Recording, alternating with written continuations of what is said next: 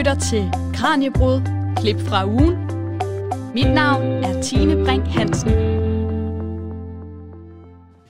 Velkommen her til weekendudgaven af Radio 4's videnskabsprogram Kranjebrud. Den næste times tid skal vi høre de allerbedste klip fra de programmer, vi har sendt i løbet af ugen. Og faktisk hopper vi i dagens program helt tilbage til vores udsendelse fra sidste fredag, hvor vi spredte uhygge i studiet, da vi talte om Halloween. Herefter skal vi høre fra kraftforskningens verden, hvor vi i mandagens udsendelse kiggede nærmere på årsagerne til kraft, og hvorvidt man kan gøre noget for at undgå det. Så havde vi besøg af en psykolog, der gjorde os klogere på afhængighed og hvad man kan gøre for at stoppe det. Og til sidst dykkede vi ned i, hvorfor indlandsisen er sort nogle steder, og hvordan mørkfarvningen får isen til at smelte hurtigere. Velkommen til Kranjebruds klip fra ugen. Udskårende græskar med lys i, æderkoppespind og børn i uhyggelige kostymer. Den 31. oktober fejrede vi årets gyserdag, Halloween. I den forbindelse havde Kranjebrød inviteret historiker Søren Hein Rasmussen med i studiet for at gøre os klogere på, hvornår Halloween-traditionen fik sit indtog i Danmark, og hvorfor vi i så omfattende grad har inkorporeret en amerikansk højtid herhjemme.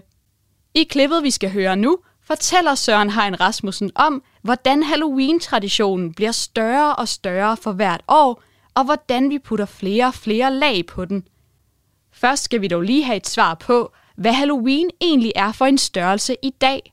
Altså for det første så, altså den er udsprunget af underholdningskultur, altså af popkultur, noget så øh, eventyrligt meget, ikke? Mm. Altså det er en festdag, øh, øh det er, eller retter, det er en festtid, mm. hvor at øh, alt, hvad man sådan forbinder med, med hygge, gys og gru, kan lade sig gøre. Det er den tid, hvor at de nye gyserfilm kommer i biografen. Det er den tid, hvor at der laves øh, genudsendelser i øh, uh, uh, tv af The Nightmare Before Christmas og andet godt. Uh, det er den tid, hvor at mørket falder på, og jo altid i virkeligheden har været et, et, et, et, et, en tid på året, hvor mennesker har fejret uh, det gamles øh, uddøen og det mm. nyes øh, kommen eller omvendt, hvordan du nu vil vende de her ting. Ikke? Ja. Det er jo også en høsttid, og derfor så er, er, er de der, nogle af de der symboler er jo meget passende. Altså græskart for eksempel, det døende græskar er det jo for så vidt. Det, det passer jo enormt fint dertil. Men om, altså jo, det er jo blevet en tradition. Traditioner er jo noget, man indstifter og mm. påstår mm. er gamle, og det er de jo ikke. Altså, vi indstiftede i sin tid jul, og så er det jo en gammel ting, og nu indstifter vi Halloween og siger, at det er sådan et gammelt noget. Øh, så på den den måde er det da en tradition. Altså, vi fejrer det år for, at det bliver større og større, og vi fejrer jo hele tiden nye lag på i de her år. Det er jo en dynamisk og eksplosiv ting over hele jordkloden, hvor vi hele tiden får nye impulser tilbage i hovedet og gør noget mere til mm. næste år. Okay, så hvis jeg lige skal prøve at forstå, altså som hvis vi nu tager, øh, laver sådan en metafor, hvor, hvor Halloween, det er det nye hus på en ja. eller anden måde. Det står her, det er egentlig ret nyt, men det helt gamle fundament nedenunder, der er der så en eller anden festivitas, der førhen har ligget og, og også faldet cirka på det her tid af året. Altså jeg vil nærmest sige, at det er et helt nyt hus med et helt nyt fundament, og så okay. flytter der folk ind og siger, at vi skal sgu gøre noget ved det. Altså vi tager gardinerne hjem fra bedstemor og klipper lidt i dem og gør ved, og så øh, bruger vi dem som pynt på væggen eller et eller andet. Og så siger vi, at der er også noget gammelt i det her hus. Ikke? Altså, altså på den måde fylder vi det op med, med en, en del af øh, gods, som vi allerede har med os, men som vi pynter op med på en ny måde i det nye hus. Fedt. Fedt. Så, sådan, sådan vi er, den metafor, vi er hellere bruge. Ja, det synes jeg, det er en, det er en glimrende metafor. Og altså, i forhold til, øh, om vi så kan tale om, hvad det her hus det så er sammensat af, øh, af ting fra fortiden, det, det dykker vi så ned i her senere i programmet. Men øh, nu sagde jeg jo i introen, Søren, at vi fik Halloween i Danmark omkring årtusindskiftet. Kan vi komme det nærmere, eller er det bare sådan et cirka årstal, vi opererer med? Vi kan nok komme det en anelse nærmere. Altså den der moderne Halloween, hvor vi ser pynten alle steder, og hvor vi så at sige ser hele popkulturen udspille sig rundt om det, som øh, øh, øh, øh mennesker laver af optog og mm. af fester osv., er jo et amerikansk fænomen, som, som, som finder den her form i 90'erne, og øh, spreder sig til øh, rundt om i den øvrige verden øh, lynende hurtigt. Og vi kan nok sige, at 1998 er et startpunkt i Danmark, der arrangerer Ekstrabladet en Halloween-event. Okay. Og det er nok der, det begynder. Det er jo egentlig meget passende, at et, et dagblad, hvad skal vi sige, en mere underholdende ende, tager fat i det her og introducerer det. Og det bliver jo lidt af en succes. Mm. For det øjeblik, så får vi Halloween også i Danmark. Og så går der måske en 10 år, før det rigtige er ude over alt, men så er det da også på fulde tangenter, ikke? Ja, det, det må man jo så sige. Altså, øh, det, er jo, det er jo virkelig i den grad noget, vi har, har taget til os, og det synes jeg, vi skal vende tilbage til øh, lige om lidt. Lige inden, der vil jeg sige til jer lyttere, hvis I nu sidder derude og, og tænker, Søren Hein Rasmussen, var det ikke også ham, der havde lavet den der bog om døden? Øh, og der kan jeg godt afsløre, jo, det er Søren, der står bag Dødens Store Billedbog, som vi også har lavet program om. Og vi kommer jo vel, Søren, helt sikkert ind på på manden Melen i løbet af programmet her, tror Altså manden Melen er i hvert fald en af de figurer, der spiller en rolle i Halloween, både som øh, pynt og som øh, et stykke udklædning. Ja. Og, og hele mytologien omkring manden Melen er jo blevet inkorporeret i Halloween. Ligesom Dracula og mm. alle mulige andre. Altså alt, hvad der er drabeligt, gyseligt, forfærdeligt, øh, øh, øh, øh noget, der øh, kan øh, få os til at tænke på død og ødelæggelse, det kan bruges i Halloween. Og det er jo fedt. Og, øh, og det er altså, som sagt, sikkert kommer vi ind på, på øh, mand med len her i løbet af programmet. Men hvis du nu sidder derude og gerne vil høre endnu mere om ham, så kan du altså finde det afsnit med Søren inde i din øh, Radio 4-app. Du skal bare søge på Døden inde i Kranjebrudarkivet. Og Søren, i forhold til Halloween-fejringen i dag, altså hvor mange steder rundt om i verden fejrer vi Halloween?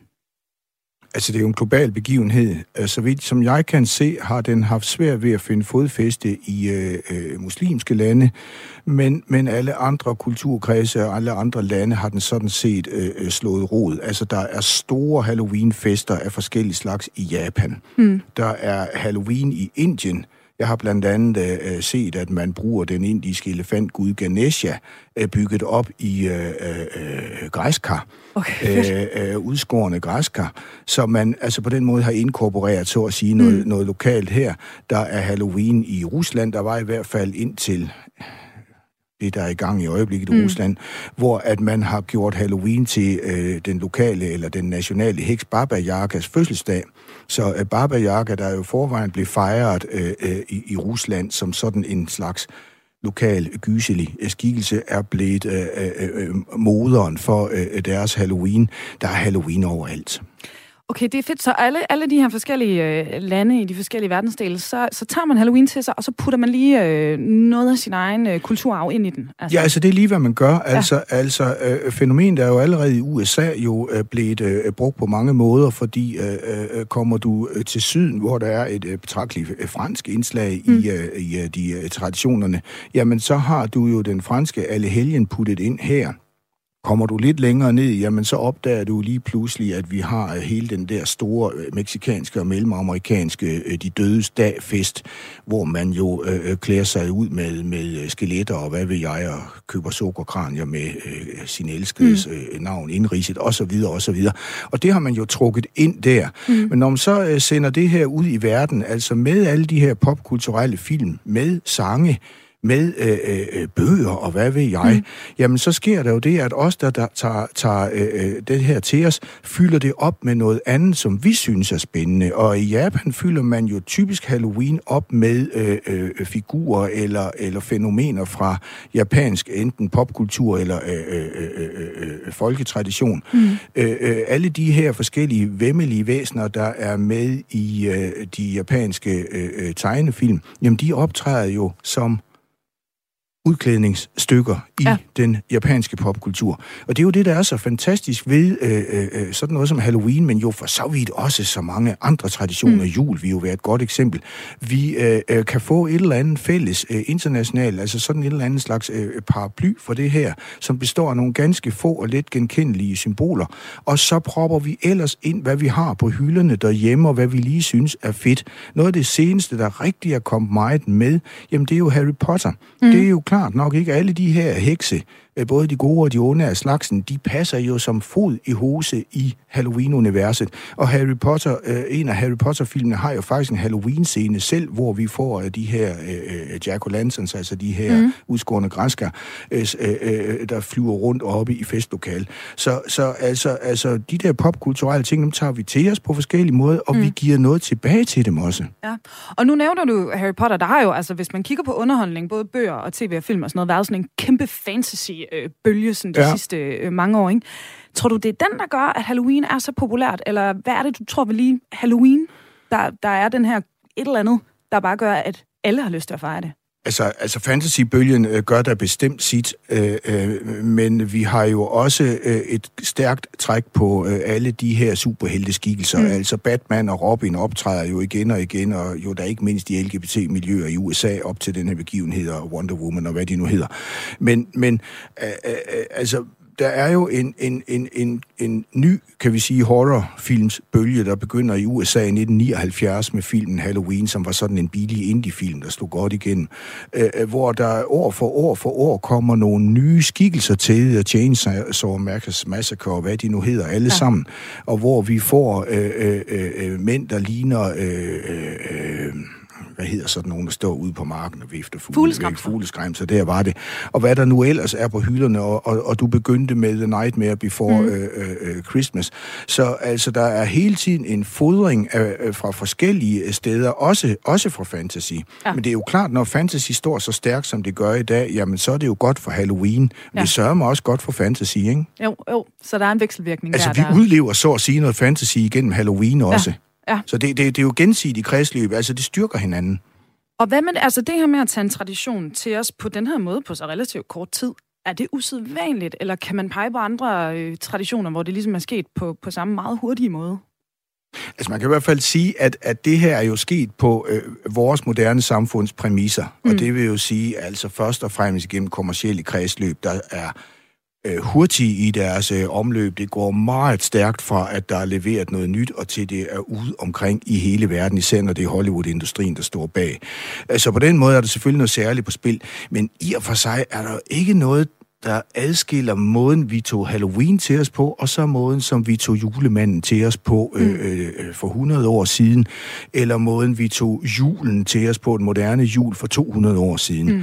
Altså, det er de samme mekanismer. Der er nogen, der så at sige opfinder noget og påstår, at det her er godt for os alle sammen, og er det ikke sjovt? Og så siger vi, jo, for satan, det her, det synes vi virkelig er sjovt, eller spændende, eller dybt, eller hvad vi nu gør, det leger vi med. Sådan lød det fra historiker Søren Hein Rasmussen. Vores næste gæst i studiet var læge og kraftforsker Maren Weischer. Her dykkede vi ned i, hvilke faktorer, der spiller ind på, om vi får kraft, og om der er måder, hvorpå vi kan undgå det. I klippet, vi skal høre nu, forklarer Maren Weischer, hvordan kraften opstår i cellerne, og hvilke celler i kroppen, der har størst chance for at udvikle kraft. Først skal vi dog høre om, hvorvidt vi selv kan påvirke risicien for at udvikle kræft. Altså, jeg tror for, at de fleste mennesker godt ved, at kræft er en lidt mere sammensat sygdom. Altså nu nævnte jeg lige corona, som skyldes en, en virus, ikke?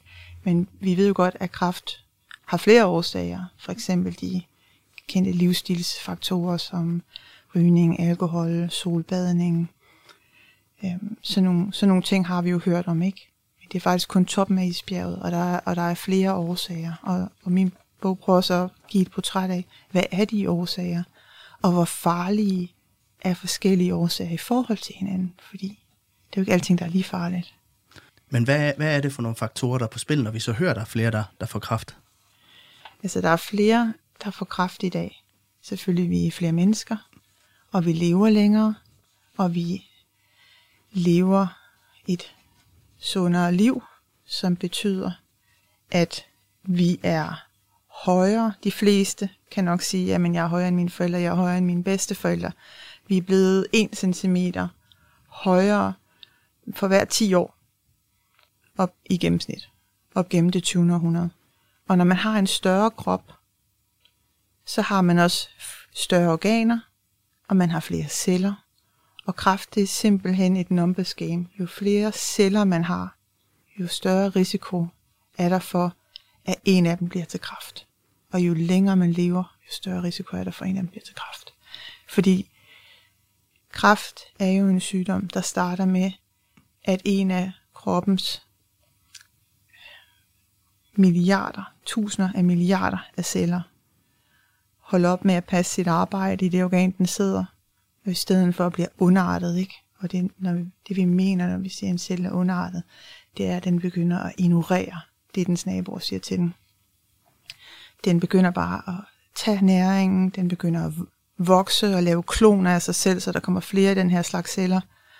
Og den begynder at sprede, de begynder at sprede sig ud af det organ, de kommer fra. De bygger små klynger af celler, små nye organer, som vi så kalder knuder, bundartede knuder eller tumorer. Altså, hvor meget kontrol har vi selv over den her proces, og hvor meget af det er så noget, der, der, der sker naturligt, og som er sådan lidt en, en tilfældighed? Altså, nu nævnte du i optakten, det er mere kraftens bekæmpelse og tilsvarende organisationer i udlandet, ligesom Cancer Research i, i England og American Cancer Society, de siger, at vi kan forebygge 4 ud af 10 tilfælde af kræft. Det betyder, øhm, at hvis vi forestiller os, at vi levede i en helt ren verden, hvor der ikke var noget forurening, der var ikke noget røntgenstråler, der var ikke noget usund kost, vi motionerede alt det, vi skulle, du ved, der var ingen, der røg, der var ingen, der drak alkohol, vi levede bare snor lige. Den her, det er nok drøm, det er nok sundhedsministerens drøm, jeg står og beskriver lige nu, ikke?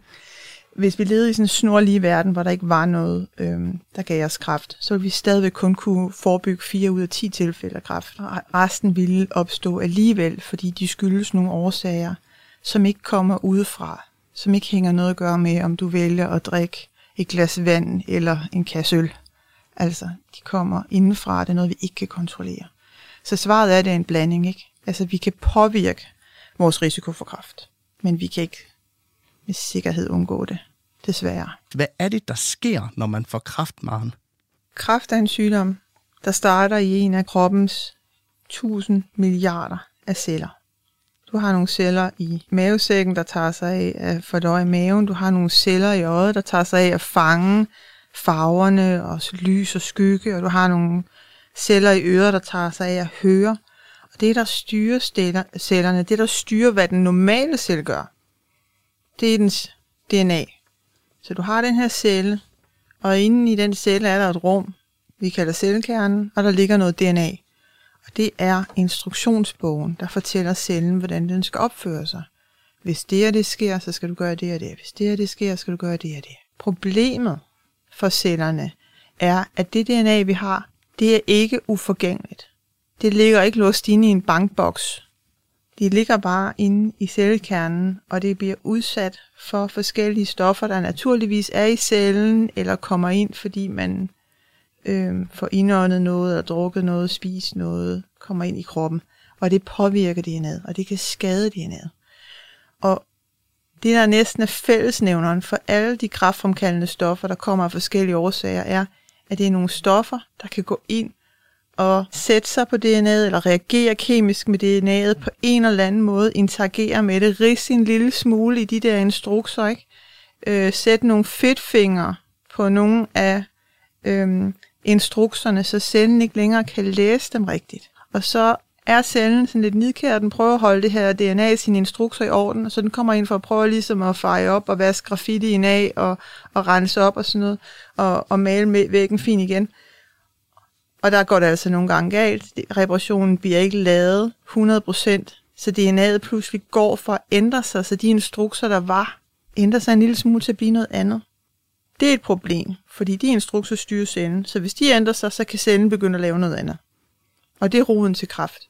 Det er en normal celle, bliver til en kraftcelle, ikke på en dag eller på en uge, men lige så langsomt ved at den får flere og flere skader, der ikke bliver fikset rigtigt. Det giver nogle ændringer, det er det, man kalder mutationer.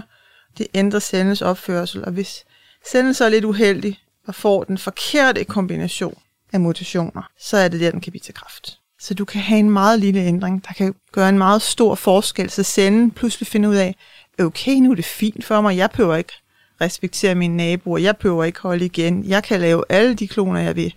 Hvis jeg bliver træt af at bo i mavesækken, så kan jeg flytte over i knoglemagen. Du ved, så får cellen pludselig en hel masse nye ting, den kan gøre, fordi den får de der mutationer. Og det sker i trin. Det sker ikke på én gang. Altså, det, det, er en, det, er en, det er en meget vigtig ting. Når folk spørger, hvorfor jeg har fået kraft, var det fordi, at jeg skiftede job i vinters og ikke sov nok, fordi det simpelthen var så hårdt? Var det fordi, jeg gennemgik en skilsmisse? Var det fordi, at øh, jeg ikke fik motioneret, fordi jeg havde en depression. Eller var det fordi, at jeg har spist dårligt i den og den forbindelse? Så svarede nej, fordi langt de fleste vedkommende en meget langsom sygdom, der er årtier om at udvikle sig. Og det er mutationer, der samles over en overræk, og så pludselig er der nok til, at bæret flyder over, og cellen så bliver en kraftcelle. Hvis man skal kigge på, hvilke faktorer, der fører til kræft, så i din bog deler du det lidt op i nogle faktorer, der er indre, og nogle, der er ydre. Og jeg tænker, vi kan prøve at udfolde nogle af de indre til at starte med. Der er jo det her med antallet af celledelinger, der er rimelig afgørende i forhold til, om man udvikler kraft eller ej. I hvert fald afgørende for risikoen. Hvorfor det er afgørende? Altså, en af de mest interessante ting, som jeg selv har gået og tænkt over de sidste 20 år, det er, hvorfor er nogle kraftformer virkelig almindelige, og hvorfor er nogle virkelig sjældne. Næsten alle kender nogen, eller har hørt om nogen, der for eksempel har haft brystkræft. Den rammer flere tusind kvinder hver år, ikke? Der er jo ikke nogen, der har hørt, eller der er meget få, der har hørt om en, der havde kræft i tungen eller kræft i øret. Der er meget stor forskel, hvor kræftsygdommene rammer hen. Altså kræft i tyktarmen, kræft i prostata og brystet og kræft i lungerne, det er de store sygdomme. Og øh, der er nogle forskere, der hedder Christian Tomasetti og Bert Fogelstein, som øh, er nogle fantastiske øh, kraftforskere fra John Hopkins i øh, USA. De havde undret sig over, hvordan kan det være, at der er 24 gange så mange amerikanere, der får kræft i tyktarmen, end i tyndtarmen. Og tyktarmen og tyndtarmen, det er bare to rør, der sidder i forlængelse af hinanden, der går mellem mavesækken og øh, lumsen. Så, og, og tyndtarmen er 6 meter lang, og tyktarmen er halvanden meter lang. Så når tyndtarmen er meget længere, hvorfor er det så kun en brøkdel af mennesker, der får kræft i tyndtarmen? Hvordan kan det være? Det er jo det samme rør, det er jo den samme mad og drikke, det er jo det samme, der foregår i det rør. Det er jo... Ja, så der burde ikke være nogen forskel. Der burde ikke være nogen forskel. Hvis man skulle sige, at der var en forskel, burde der være flere, der fik kræft i tyndtarmen, fordi det er jo det længere rør. Ja. Bare sige, der er, der, der er flere celler. Og det de så tænkte på, det var, kunne risikoen for kræft hænge sammen med, hvor tit celler deler sig? Det er jo sådan, organerne er sammensat af celler. Og der er ligesom to slags celler i sådan et organ. Der er nogle celler, der arbejder, ligesom fodboldspillere, der spiller ind på fodboldbanen, og så er der nogle udskifter, der sidder ude på bænken. Og de der udskifter, det er det, man kalder stamceller, de arbejder ikke rigtigt. De sidder og venter, indtil at nogle af spillerne ude på marken, det er almindelige celler, de dør. Så er der pludselig et hul. Okay, her mangler nogen, der skal ind og lave et eller andet arbejde.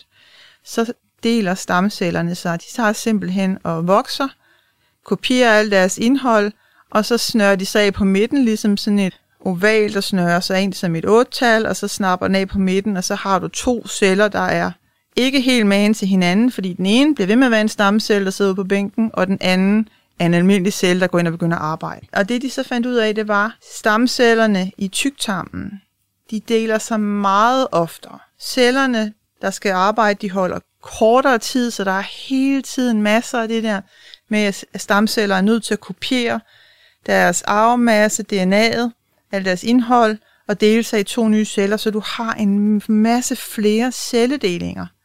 Og hver gang du har de celledelinger, så har du altså en instruks, DNA-instruks på over 3 milliarder basepar, som skal skrives af. Så du kan altså forestille dig, altså du sidder der med det med os, der er gamle nok til at huske telefonbogen, ikke? Og du skal skrive den af meget hurtigt, og så kommer der nogle stavefejl. Mm.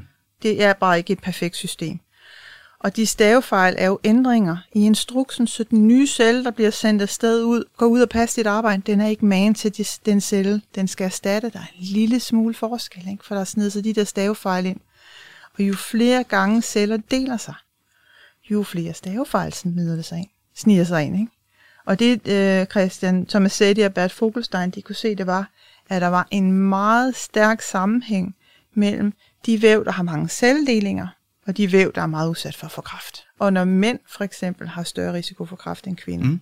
og det er jo ikke bare i Danmark, det er jo også i Japan og Bangladesh og Peru, det er i hele verden, så er det jo fordi mænd typisk er lidt højere end kvinder, lidt større, alle deres organer er en lille smule større, ikke? de har lidt flere celler.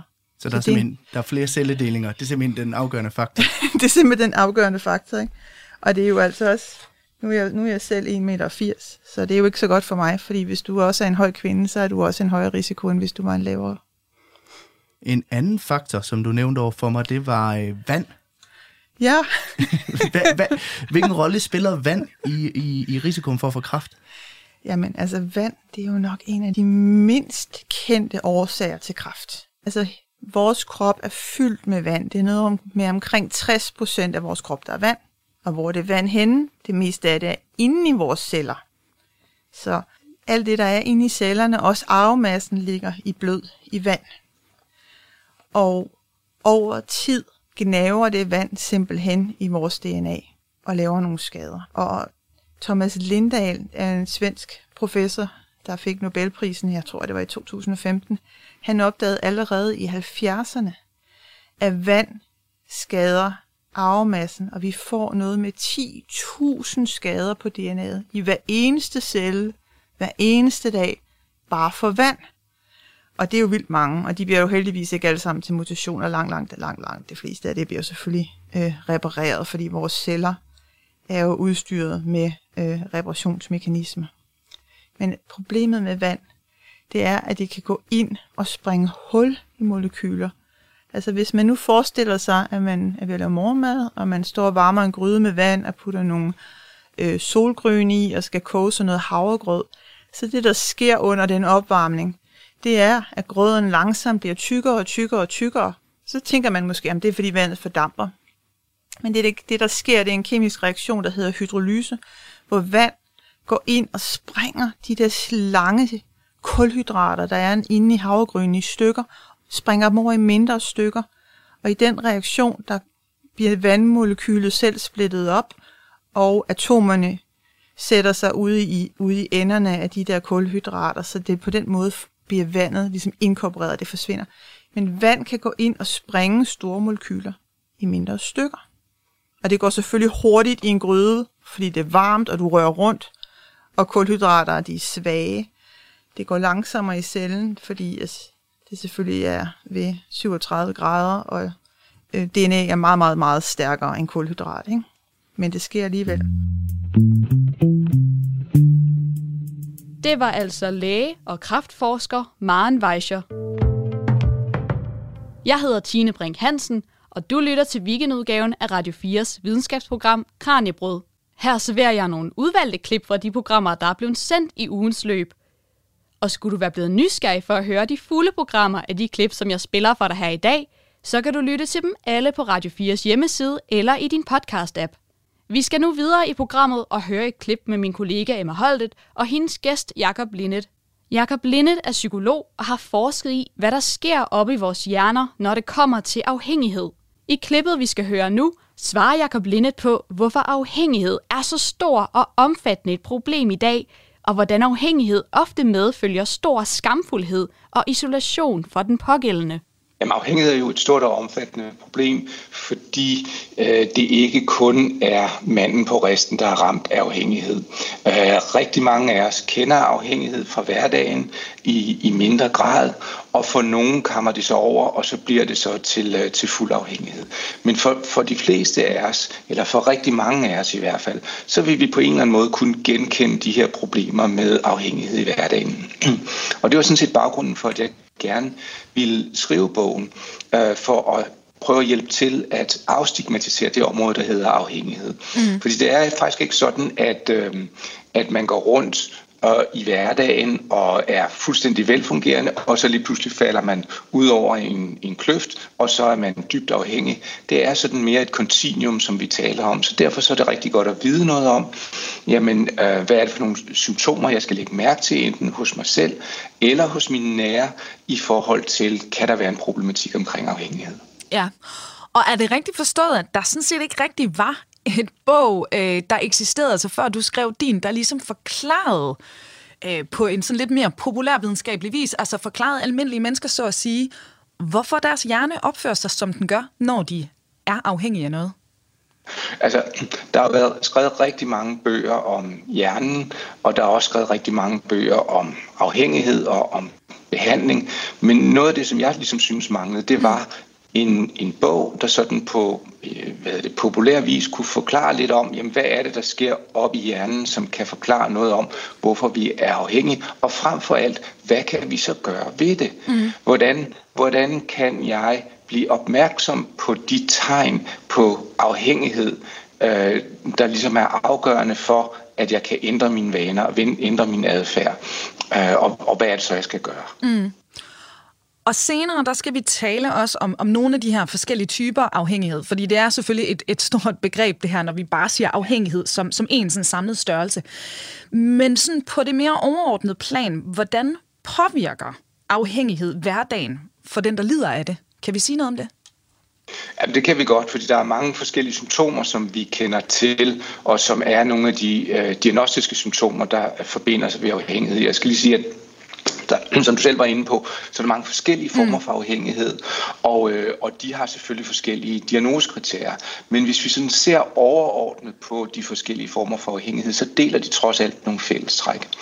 Og nogle af de fællestræk, det er, at man ligesom har en overoptagethed på adfærden eller på aktiviteten. Mm. Så det vil sige, det er noget af det første, som man tænker på, når man vågner om morgenen, og det er noget af det sidste, som man tænker på, når man går i seng om aftenen. Og nogle gange, så er det også det, der holder en op om aftenen og gør, at man ikke kan falde i søvn. Det er sådan den ene ting af det, der er noget overoptagethed.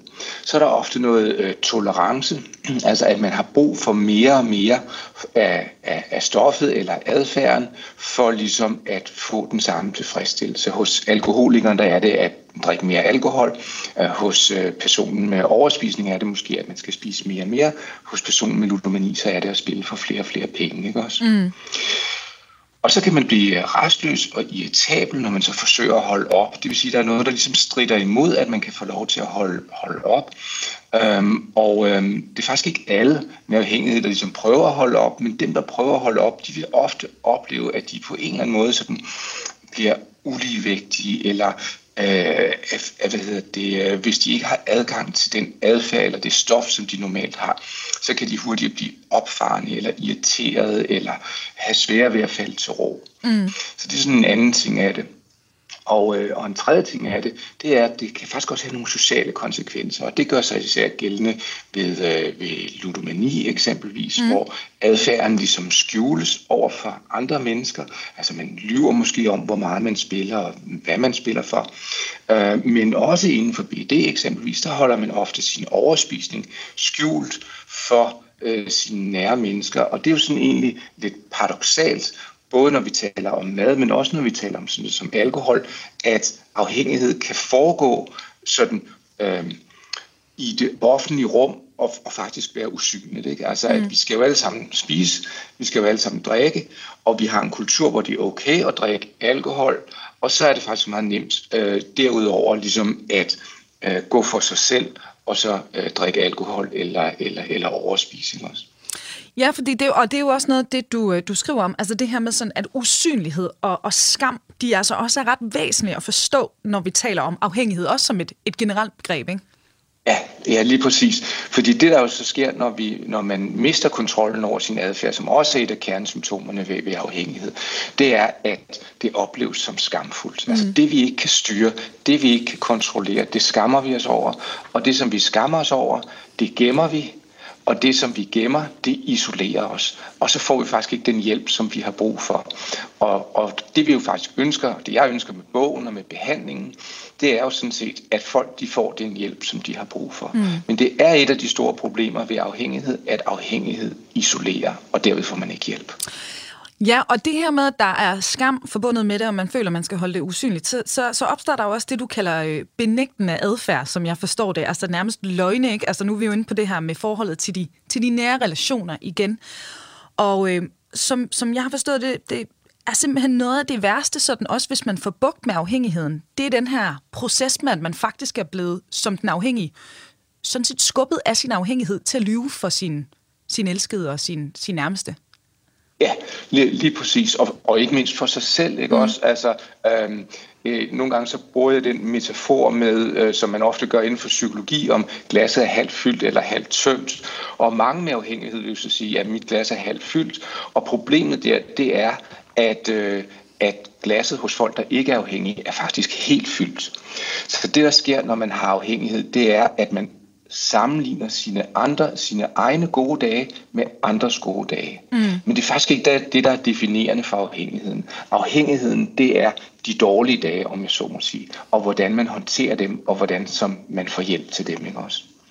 Ja, så altså afhængighed er som vi kan høre, selvfølgelig et stort problem for, for dem, der, der lider af det. Og senere her i dagens program, der skal vi altså blive klogere på, hvad vi kan gøre for at komme afhængigheden til livs. Men inden da, der er det altså nødvendigt at forstå, hvad det egentlig er, der sker op i vores hjerne, når vi bliver afhængige. Du lytter til Radio 4. Og til nye lyttere, der kan jeg fortælle, at vi er i fuld sving her med Kranjebrud Radio 4's daglige videnskabsprogram, hvor vi zoomer ind på afhængighed, på hvad det er, der sker op i hjernen, når vi bliver afhængige, og hvad vi kan gøre for at bryde med de mekanismer. Og med på en online-forbindelse, der har vi i dag vores guide, det er forsker og psykolog Jakob Lennet. Og Jakob, ja, altså nu kommer der endnu et af de store spørgsmål, for det er et stort emne, vi har op her i, i dag. Men helt grundlæggende set, hvad er det, der sker? Altså, hvad er mekanismen, så at sige, der er på spil op i vores hjerner, når vi bliver afhængige af noget? Ja, altså i, i gamle dage, så var fokus rigtig meget på, hvad er det, stofferne gør ved hjernen. Mm. Altså der lagde man problemet ud i stofferne og sagde, at uh, det er stofferne, der er problemet. Hvis bare vi holder os for stofferne, så øh, undgår vi problemerne. Det, som man øh, efterhånden er blevet mere og mere opmærksom på, det er, at hjernen faktisk er aktiv i forhold til at opsøge stofferne. Så selvfølgelig er der noget, som stofferne gør ved hjernen, men der er faktisk også noget, som hjernen gør for at få fat i stofferne. Øh, og, og det, som hjernen gør for at få fat på stofferne, det er, at den frigiver dopamin. Og dopamin, det er sådan et belønningsstof, som vi alle sammen har oppe i hjernen. Og, øh, og, og, og dopamin frigives, når der er noget, som vi oplever som belønningsgivende. Øh, og, og det, der faktisk er det pudsige ved det, det er, at det er forventningen om belønningen. Det er den forventede belønning, den dopaminfrigørelse, der er ved den forventede belønning, der er afgørende for, om man opsøger adfærden. Okay. Så adfærd starter i forventning.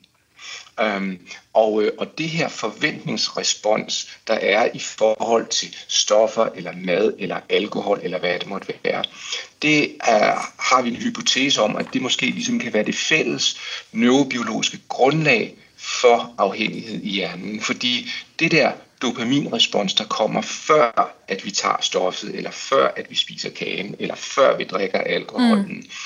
det er jo faktisk ikke forbundet med indtag af stoffer. Det er, det, det er forbundet med hjernens forventning. Så, så, så det nye i bogen her, det er sådan set at sige, jamen, øh, overspisning starter lang tid før du kommer med i munden. Mm. Øh, en spilleepisode starter lang tid før du sætter penge ind på et, et bed. Um, en uh, binging-episode med alkohol starter lang tid før, at du hælder øl op i glasset, eller drikker øl, mm. eller, eller hvad det måtte være. Så det er simpelthen hjernens forventning om, at den her adfærd vil få mig til at få det godt, eller den vil være belønningsgivende, som er drivende, og som er med til at forstærke afhængigheden. Ja. Fordi på den måde, så kan vi forstå, hvorfor man bliver ved med at gøre den her adfærd, selvom den har en hel masse negative konsekvenser. Mm.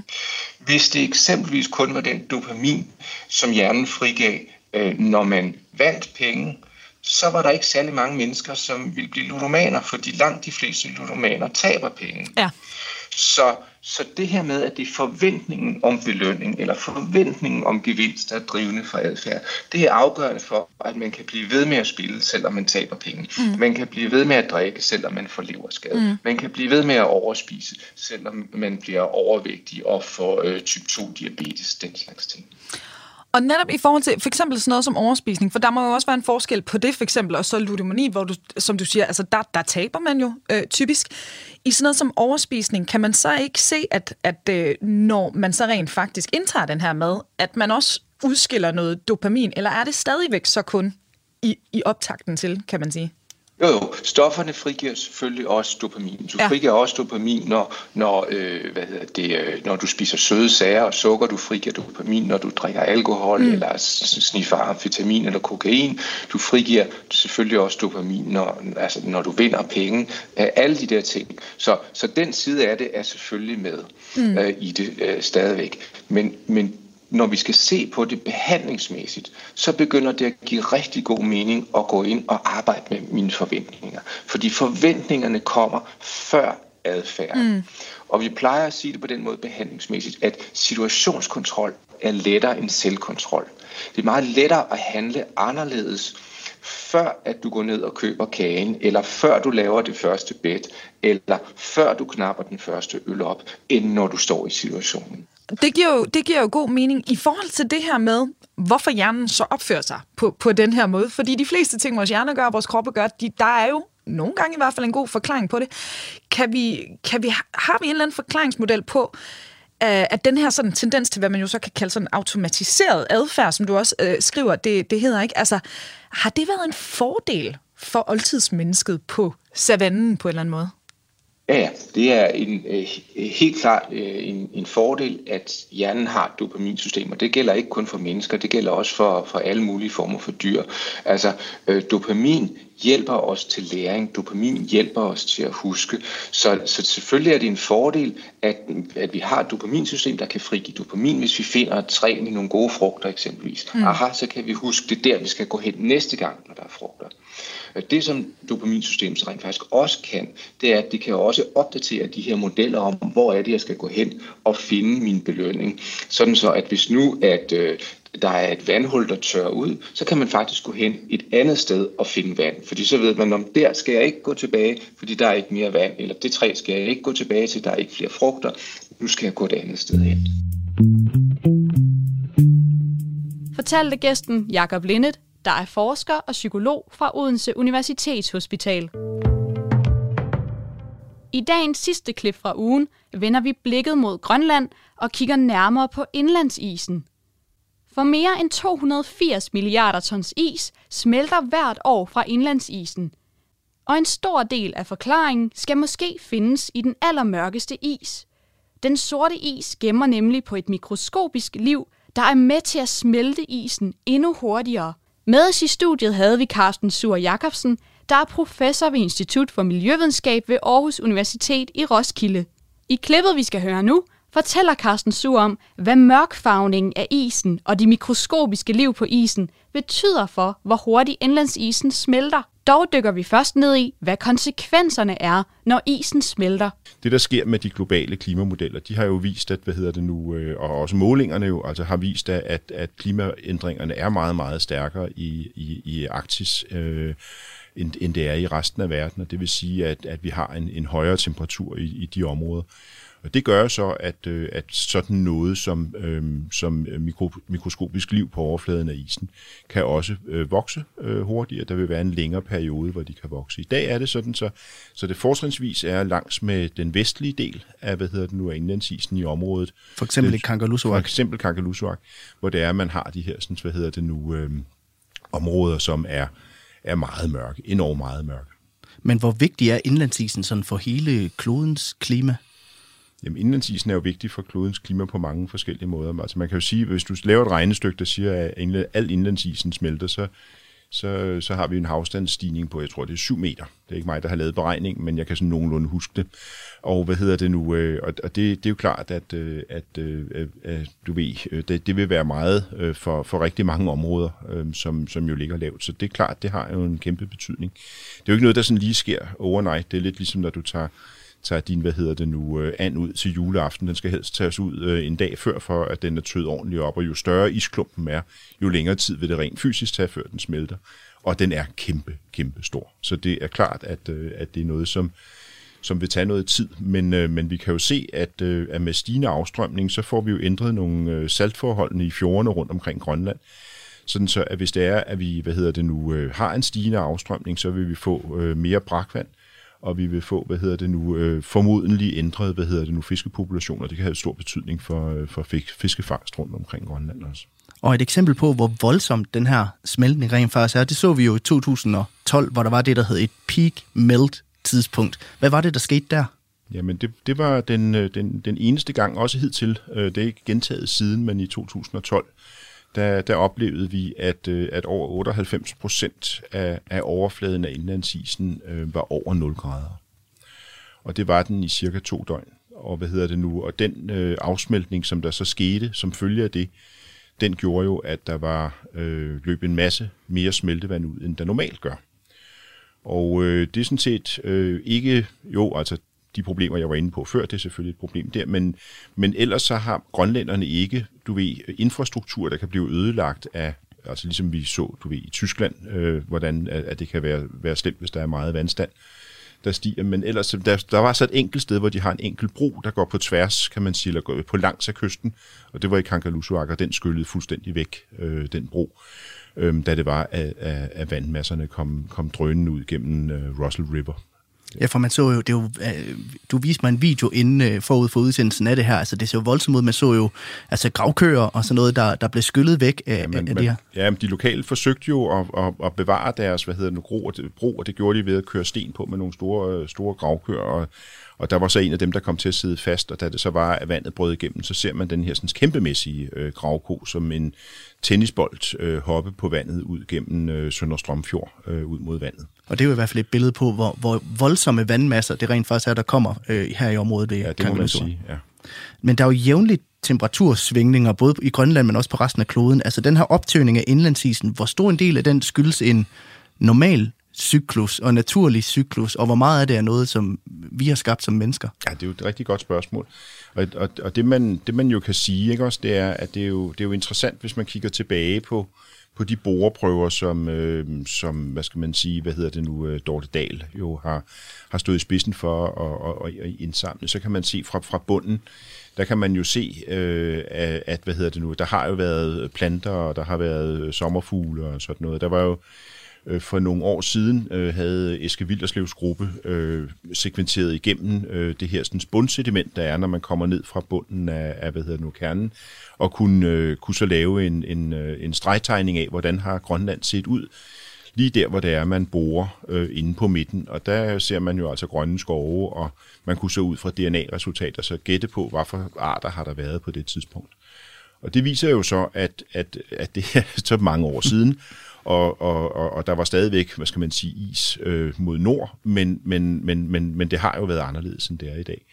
Så, så, så, så det, og det var jo før, at det var, at man opfandt forbrændingsmotoren, og, øhm, og, og før vi havde de, øh, de menneskelige, øh, hvad skal man sige, ting. Så, så der har jo været variation øh, i geologisk tid, men det er jo ikke det samme som, som at, at sige, at, at, øh, hvad hedder det nu, øh, at det ikke er et problem, at, at vi har, hvad skal man sige, øh, de, de udledninger af CO2 og sådan noget, som vi har i, i dag. Og Carsten, lad os prøve at bryde isen lidt op og se nærmere på det mikroskopiske liv, der så gemmer sig under den glatte overflade, og som vi så altså blandt andet også finder i det her smeltevand. Hvad er det for et økosystem, som de her mikroorganismer indgår i?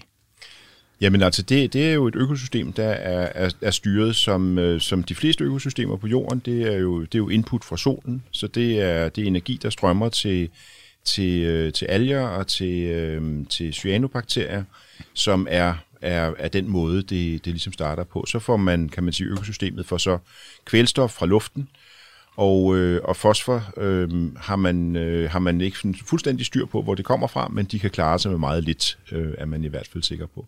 Så det er et økosystem, der er styret meget af, af lyset, og, øh, og det, som vi lavede, nogle af de første undersøgelser, vi lavede derop, der tog vi op fem gange på en sæson, og gik hen og, og tog prøver fra det, der hedder kryokonithuller, og kryokonithuller er sådan nogle særlige runde huller, hvor der er en høj koncentration af partikler i bunden. Øh, det bliver til runde huller, øh, fordi at solens lys øh, varmer partiklerne op, og så smelter de ligesom ned igennem overfladen på isen. Og det er en meget, hvad hedder det nu, øh, fascinerende ting. Der kan vi så øh, tage de her sådan, kryokonitpartikler, og så kunne vi se, at, øh, at i starten, hvor, hvor solen sætter ind, der, har, der var det helt øh, vanvittigt domineret af cyanobakterier, hvorimod øh, andre, hvad skal man sige, prædatorer og sådan noget kommer til senere. Så der er sådan et, et, et økosystem, der skifter hen gennem året. Men hvordan ser det her liv så ud? Altså, hvad består det af? Jamen altså, livet består så af de her, hvad skal man sige, primære producenter, som så blandt andet så skaffer sig, hvad hedder det nu, energi fra solen. Øhm, og så er der jo, hvad hedder det nu, øh, så er der andre øh, typer af, af bakterier, og så er der øh, protozoer, og så er der også øh, altså de her sådan, bjørnedyr for eksempel, som man, som man kan være heldig at støde på deroppe og så se i sine prøver. Men, men, men det er sådan en ting, og det er nede i de her kryokonit-huller. Øh, det er en særlig struktur deroppe. Og det har vi kigget på i, i flere år, og, og det der så ligesom er noget af det nye, øh, at der er kommet ind, det, hvad hedder det nu, det er, at der er alger, som, øh, som findes på overfladen af, af isen, og de kan ligesom øh, Øh, jo klarer sig selv øh, og øh, ved deres øh, symbiose med, med andre organismer, men de spreder sig ligesom ud over isen, og de er ret mørke, øh, og den øh, mørkfarvning af isen, der sker som følge af algerne, er, er, er ganske, hvad hedder det nu, øh, er ganske voldsom, øh, og det er noget der, hvor vi også øh, har den her usikkerhed omkring, hvor meget øh, udvider det sig. Men hvorfor er det vigtigt at forstå det her liv, der gemmer sig både på og under overfladen af indlandsisen? Jamen, altså, jeg synes jo, det er vigtigt at forstå det, fordi altså, for det første, så er det jo, så er det jo fascinerende, at, at der er liv. Altså, dengang jeg startede derop, der havde vi sådan lidt sådan, vi tænkte, at det kunne ikke være meget, der var. Altså, det måtte, det måtte, vi var sådan en lille smule overrasket over det, så det er jo en fascination i sig selv at opdage nogle ting, som man ikke vidste før. Men, men når du så spørger om, hvorfor det er fascinerende at, at kigge, øh, kigge på det i dag, så er det jo også fordi, at det er vigtigt for, for os at vide, ligesom når det nu er, at det er sådan en vigtig faktor i forhold til smeltningen, så at, at vi vil jo egentlig gerne vide, om det er de samme organismer, der er der. Er der nogle udviklinger i det? Ser det ud til, at det går stærkere? Er der en trend, øh, som, som man kan beskrive? For eksempel øhm, har man jo i den seneste ICCP-redegørelse, øh, den her internationale klimaredegørelse, der har man så lavet en, en undtagelse, hvor man går ind og siger, at nu ser det altså ud til, at der er en meget stor øh, usikkerhed omkring lige netop øh, mørkfarvningen af Grønlands øh, indlandsis. Men hvilken indvirkning har de her mikroorganismer så på netop den her smeltning? Hvad, altså, hvad er det for en rolle, de spiller der? Jamen, altså mikroorganismerne, de, øh, de er jo, øh, når de lever, altså det er sådan lidt, lidt ligesom hvis du nu skal være ude i solen om, om sommeren der, så skal du også sørge for at få noget solcreme på. Og den måde, som øh, hvis de opholder sig i meget, det meget stærke UV-lys, som der er øh, på isen, så vil deres DNA faktisk relativt nemt blive nedbrudt. Og, øh, og, og så fordi, at, øh, at, at de så er tilpasset livet øh, på overfladen af indlandsisen, så, så kan man sige, at så er de, øh, så er de øh, hvad hedder det nu, har en, en mørkere øh, cellevæg, end en, øh, en gennemsnit øh, mikroorganismen har. Øh, og det gør de simpelthen for at kunne, kunne beskytte sig. Det er jo så også det, der gør, øh, hvad kan man sige, sådan et catch, øh, øh, fordi, at, fordi de er mørke, så smelter det hurtigere. Men hvor kommer de her mikroorganismer fra i første omgang? Når, når nu du bor ned i de her kryokonithuller og finder liv dernede, altså hvor, hvor kommer det fra? Altså nu kan man sige omkring kryokonithullerne, de faktisk, det er huller, der er på overfladen af isen, og der kan man gå hen med en plastikpose og en ske, og så kan man samle kryokonitmaterialet op af hullerne, øh, og så kan man tage tage det hjem og få det analyseret. Øh, og de, de mikroorganismer, der, der, der er øh, på isen, det er som en, hvad hedder det nu, øh, altså, øh, altså der er jo mikroorganismer over hele verden, og, og nogle af dem kommer jo med en atmosfærisk deposition, men der er så også dem her, sådan, som, som så er deroppe, og som er de, de dominerende, som vi regner med, at de er etableret på isen. Så bliver de frosset inden, når det er, der bliver koldt, og så når det er, at, at solen kommer øh, igen øh, næste år, så vil der være en, en opsmeltning og så en opblusning af, af det samme økosystem. Men bakterier og bjørnedyr den slags, det skal have noget at leve af. Altså, hvor får de deres næring fra? Ja, men det er jo så der, hvor de, altså, de får jo næringen fra solen. Så det er så spørgsmålet om, at af, af cyanobakterier og, og, og alger, hvad hedder det nu, øh, generelt øh, samler energi op fra solen. Så det er, det er driveren i systemet. Det er også det, som vi så, da vi, øh, da vi kiggede på, hvad hedder det nu, øh, på den mikrobielle population hen over året. Det var om sommeren, hvor der var meget sol, der var rigtig mange cyanobakterier. Prøv at fortælle lidt om, hvordan du analyserer materiale fra de her kryokonithuller, som du så indsamler. Ja, så, så kryokonitmaterialet er, er noget, det minder i virkeligheden en lille smule om jord, kan man sige, når man altså bare noget våd mudder-agtigt. Og, øh, og det har vi så analyseret på den måde, der tager vi, øh, hvad hedder det nu, og, og, og fryser det ned øh, på, på, øh, på, på flydende kvælstof, øh, frysetørrer det, sådan så at RNA'et er beskyttet, og så laver vi det, der hedder en total RNA, øh, bestemmelse af, hvad hedder det nu, øh, af, af indholdet. Så vi ekstraherer alt RNA, så sekventerer vi hele dynen, og så får vi at vide, hvilke alle organismer der er, der både bakterier og svampe, øh, også arkæer og protozoer og det hele, hvor vi får fuldlængde øh, ribosomal øh, RNA, som vi så kan bruge til at lave en, en meget præcis karakterisering af, hvordan, øh, hvad, hvordan hænger krykonitmaterialet sammen. Og det er noget, som vi gør i øjeblikket, og det er noget, som hvad hedder det nu, vi tidligere har gjort på, hvad skal man sige, på enklere metoder, hvor vi har hvor vi har lavet det helt tilbage til, at man har lavet klonbiblioteker i den tidlige gensplejsning. Der lavede vi også klonbiblioteker fra, fra nogle af de første prøver her, og det er dem, som, som jeg blandt andet har snakket om her med cyanobakterierne. Det var Carsten Sur Jacobsen, professor ved Institut for Miljøvidenskab ved Aarhus Universitet i Roskilde. Og mere når vi ikke i dag, men du kan lytte til mere Kranjebrød her på kanalen i morgen kl. 12.10, hvor vi kigger nærmere på hestekød og hestekødskandalen i 2013.